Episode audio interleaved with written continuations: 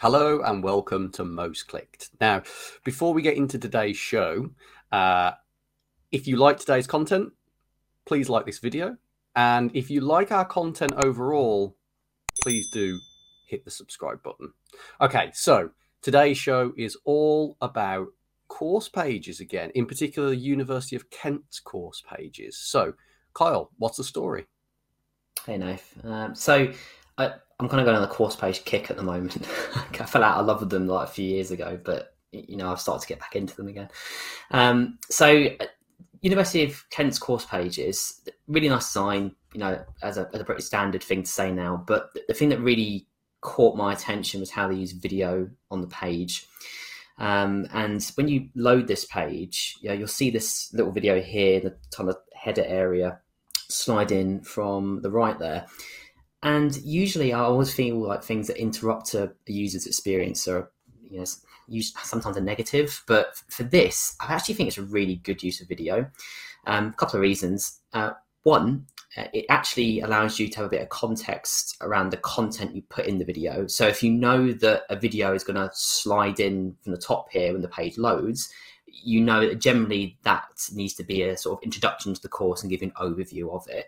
And I can see over a couple of the pages, they have designed the content to fit into that sort of space. So it feels quite well thought out. The other thing is, usually when you start playing these things, um, they can start playing in the background. So if you are interested in finding other content in the page, you can have a narrative, um, almost giving you a sort of voiceover, and a bit more wider context to the sort of content you're reading. Um, so overall, you know, it's a really basic thing, but I think it works really well. And this is in juxtaposition to what normally happens on course pages, where you have videos on them, but they're usually in multiple locations and they sort of pop up from uh, time. You know, you're just not too sure what to expect. But this it felt very well thought out, and um, I haven't really seen it before on a university course page. So um, I'm interested to, to hear what you think and if you have come across something uh, similar in the past. I mean, we we at Smile we've worked on a number of different course page projects, and uh, they either suffer from two things. One is having no video. the other is having, oh hey, we've got 14 videos we'd like to put on this page, yeah. please. Uh, and the thing that I really like with um, with the the example there from Kent is the kind of considered content approach mm. to video. And like you say, having a single video that can permeate that, that user's experience as they kind of scroll down the page, like you say, with the audio. And th- these are the things that I, I, I, don't think many people consider is yeah. that the post play button. Um, and, and like post play, yeah, they might scroll and the audio is there and it's really important. And well, and I did work with one client there, they were talking a lot about the read, watch, listen approach mm. and how you should be attacking each one of those uh, kind of senses with the con with the content. Uh, so I, I, quite like that approach. I, I, do really like the the uh, Kent example. Um, we've worked on we have worked shameless plug we've worked on on projects though where we've done very similar to this mm. um, i know that with the, when we worked on the university of sunderland website many many moons ago must be six maybe even coming up to seven years ago now and and it was a, we we promoted video as a big part of that redesign and said each course should have a video i think now they've actually gone to having a carousel of videos uh, but here, here you can see one actually. Look, so you've got the the overview there with the the embedded YouTube video for you to kind of watch the overview of of the uh, the course page. But like you say, it, I don't think that it's necessarily a unique idea. Mm. That I think the power of it is in the execution, and Absolutely. it's all about, uh, dare I say, content design. Yeah, and I, I think it, it's very easy to kind of carried away with like trends, isn't it? And I think video has been like a a, a trend for like the last ten years. um, like every year, it's like video, video, video, and you are right. Sometimes it ends up with like we're going to put 12, 12 videos on this single page. Normally doesn't happen with course pages, but you know you have seen pages that I'm talking about. So to actually see the you know the, the medium be considered and how it can be used. Because video isn't that innovative, but you know how you how you use it is that that differentiator.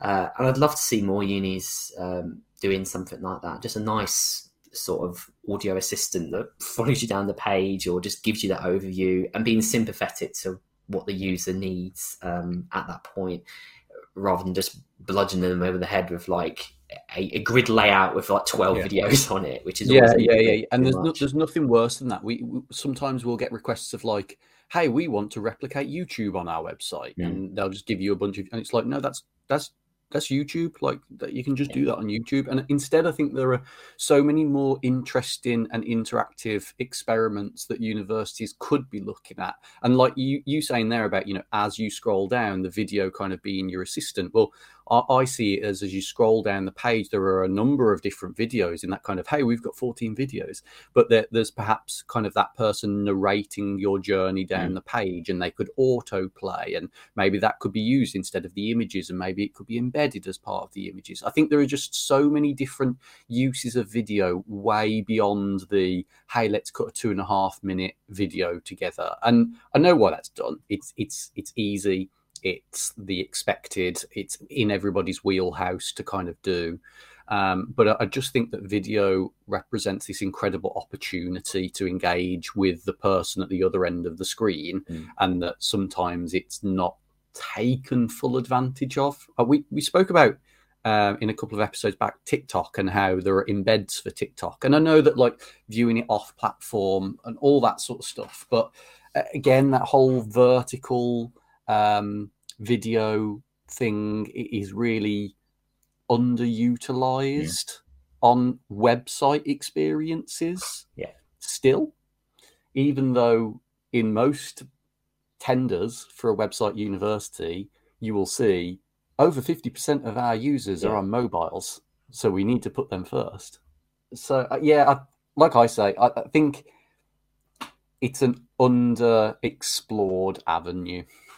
I remember when um, vertical video was viewed as a negative, um, especially when like that that format was first emerging. And I remember I, uh, I can't remember uh, the channel. I think it's called Hat and Boots or something. But they did a it was it was funny. Um, they did like an attack on vertical video, and I just look back at that video, which was published probably 2013, and I think, wow, you know, called that wrong. um, so yeah, you're right. It's not quite, it's still not quite accepted yet in terms of like tenders or whatever. Um, but you know, the trend is there. So it, it's, it's, it's time and place though as well, right? Like mm-hmm. I, I, I am. I'm the first one that I, I, get annoyed. I get annoyed when my wife films in like vertical uh, format versus landscape, and that's the the kind of old person in me. Mm. But it, you know, the, at the same time, I was I was doing some video editing, bizarrely, the past couple of days, and in there there's all these guides, and one of the guides now is a vertical, um, like a portrait guide, so that if you shoot in landscape, you'll know which bit of it is for portrait. And so I think it's it's like it's unescapable, but also you've got to design your content for the right audience in the right place at the right time. And you know, I think what Kent have done really well here to bring it back to what Kent have done is that they've kind of identified that somebody's going to be on that page in that moment and they're providing content to do that. Could they go further with that? Yeah, they probably could. Um, but there are other places of university websites or indeed other university websites, period, where different formats of video could really work. Mm. Um, again, I call back to my days with with Sunderland. I remember when we were doing their Choose Sunderland page, we had a, a load of very short, like three, four second videos uh, that were square portrait, like square um, aspect ratio, and had them in this kind of parallax floaty thing.